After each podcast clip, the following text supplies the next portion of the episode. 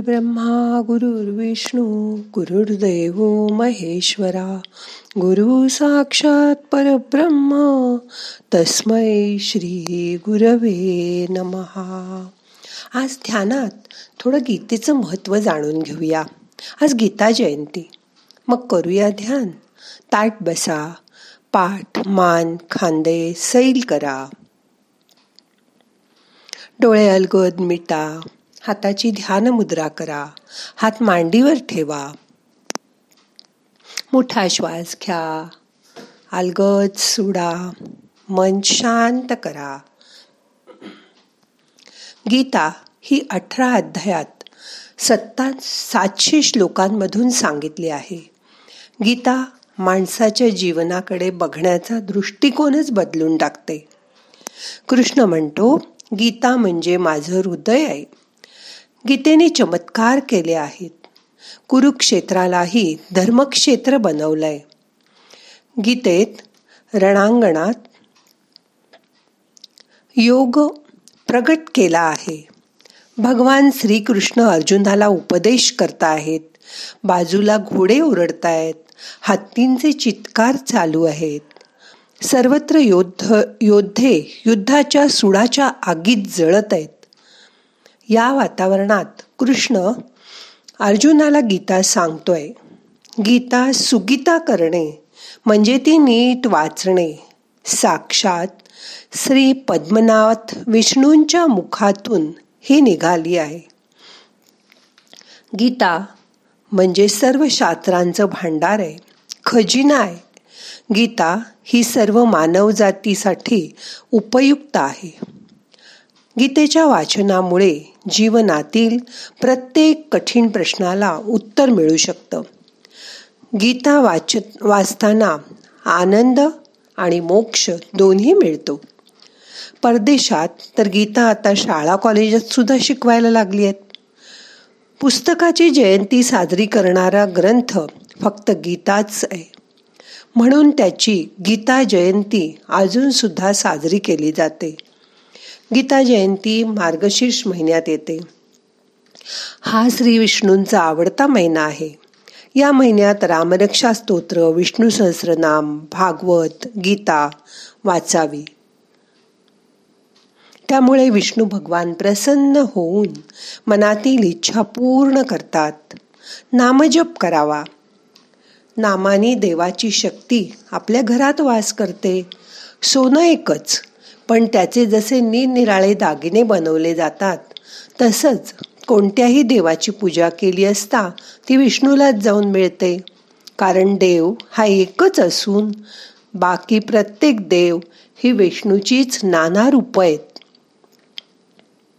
या महिन्यात ओम नमो भगवते वासुदेवाय ह्या मंत्राचा जप करावा.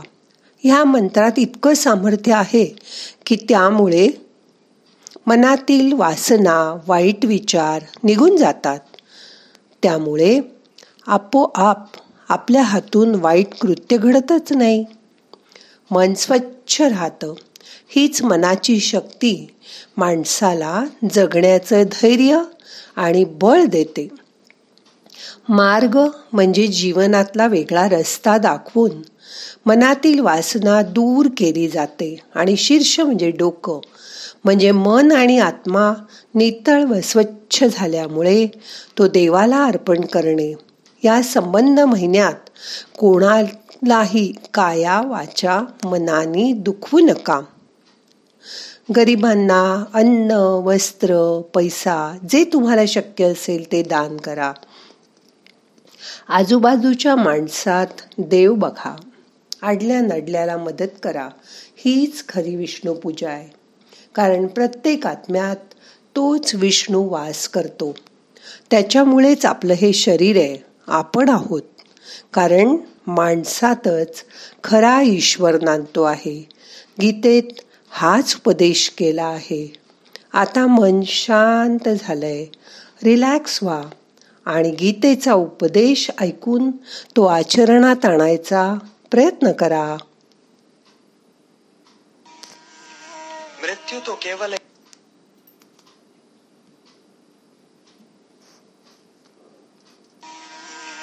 मृत्यु तो केवल एक पड़ाव है, पार्थ। केवल एक पड़ाव। सांस का अंत पवन का अंत नहीं है। यूँ समझो, पार्थ, कि प्राणी तो पहले बालक होता है, फिर वो बालक युवा हो जाता है, फिर वो युवा वृद्ध और फिर मृत्यु। किंतु ये यात्रा तो शरीर की है। आत्मा तो इससे भी आगे जाता है। वो एक शरीर को त्याग कर कोई और शरीर धारण कर लेता है। इसलिए जो यात्रा मृत्यु पर समाप्त हो जाए, वो तो केवल शरीर की यात्रा है, पार्थ। केवल शरीर की यात्रा है। न जायते म्रियते वा कदाचित नायम भूतवा भविता वा न भूया अजो नित्य शाश्वतोयम पुराणो। न हन्यते, हन्यमाने शरीरे।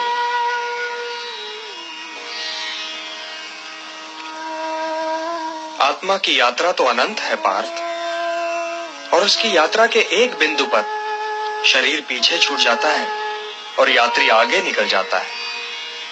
और वो बिल्कुल वैसे ही कोई नया शरीर पहन लेता है, जैसे हम पुराना वस्त्र उतारकर नया वस्त्र पहन लेते हैं। वासांसी जीर्णानी यथा विहाय, नवानी गृहनाति नरोपराणी तथा शरीराणी विहाय जीर्णानी, अन्यानी संयाति नवानी दे हे पार्थ, विनाश तो आत्मा को छू ही नहीं सकता। तो फिर शोक कैसा? और किसके विनाश का? क्या वस्त्र के विनाश का? किंतु वस्त्र तो अमर नहीं होता। वो तो त्यागे जाने के लिए ही होता है। और आत्मा मरता नहीं। कभी नहीं मरता। किंतु वे जो सामने खड़े हैं, वे इस युद्ध के पश्चात सबके सब होंगे ना केशा सबके सब होंगे ना? ये होना और ना होना क्या है, पार्थ? क्योंकि वो समय तो कभी था ही नहीं, जब मैं नहीं था, या तुम नहीं थे। या ये सारे लोग नहीं थे। और ना ही वो समय कभी होगा, जब मैं नहीं होऊँगा, या तुम नहीं होगे, या ये सारे लोग भी नहीं होंगे। तो फिर तुम ये किस भ्रम में पड़ रहे हो, पार्थ? कि वर्तमान जीवन ही संपूर्ण जीवन है? वर्तमान जीवन संपूर्ण जीवन नहीं है, पार्थ। हम थे भी, हम हैं भी, और हम होंगे भी। अब रहे ये सुख दुख।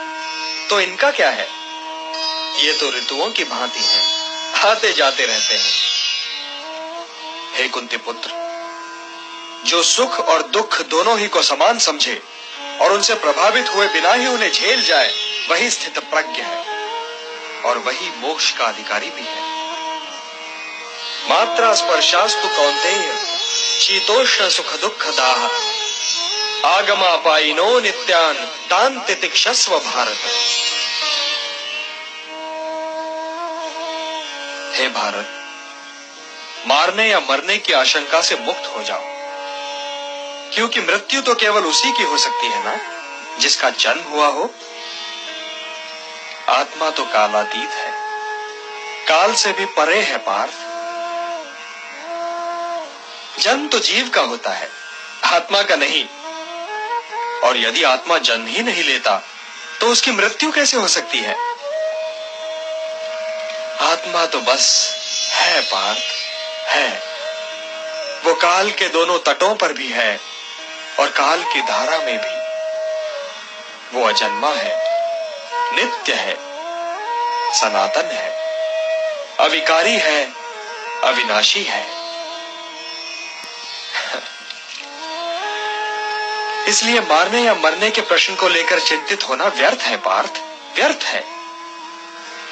मृत्यु तो केवल शरीर की होती है, और उसकी मृत्यु के पश्चात भी आत्मा नहीं मरता, क्योंकि शस्त्र उसे काट नहीं सकता, अग्नि उसे जला नहीं सकती, जल उसे गीला नहीं कर सकता, और वायु उसे सुखा नहीं सकती।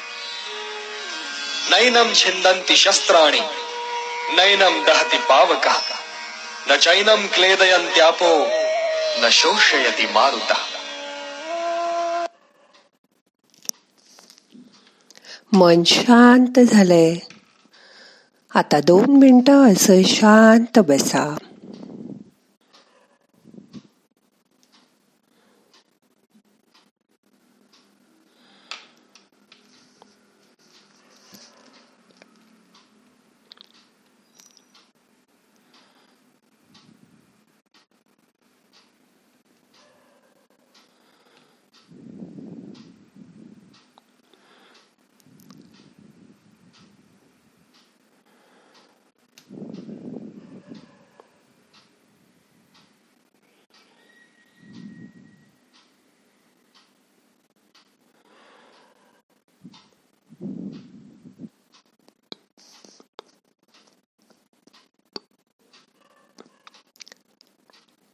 हा गीतेचा उपदेश आचरणात आणायचा प्रयत्न करा. आता आजचं ध्यान संपवायचंय. प्रार्थना म्हणूया. नाहम करता हरि करता हरि करता हि केवलम. ओम शांती शांती शांती.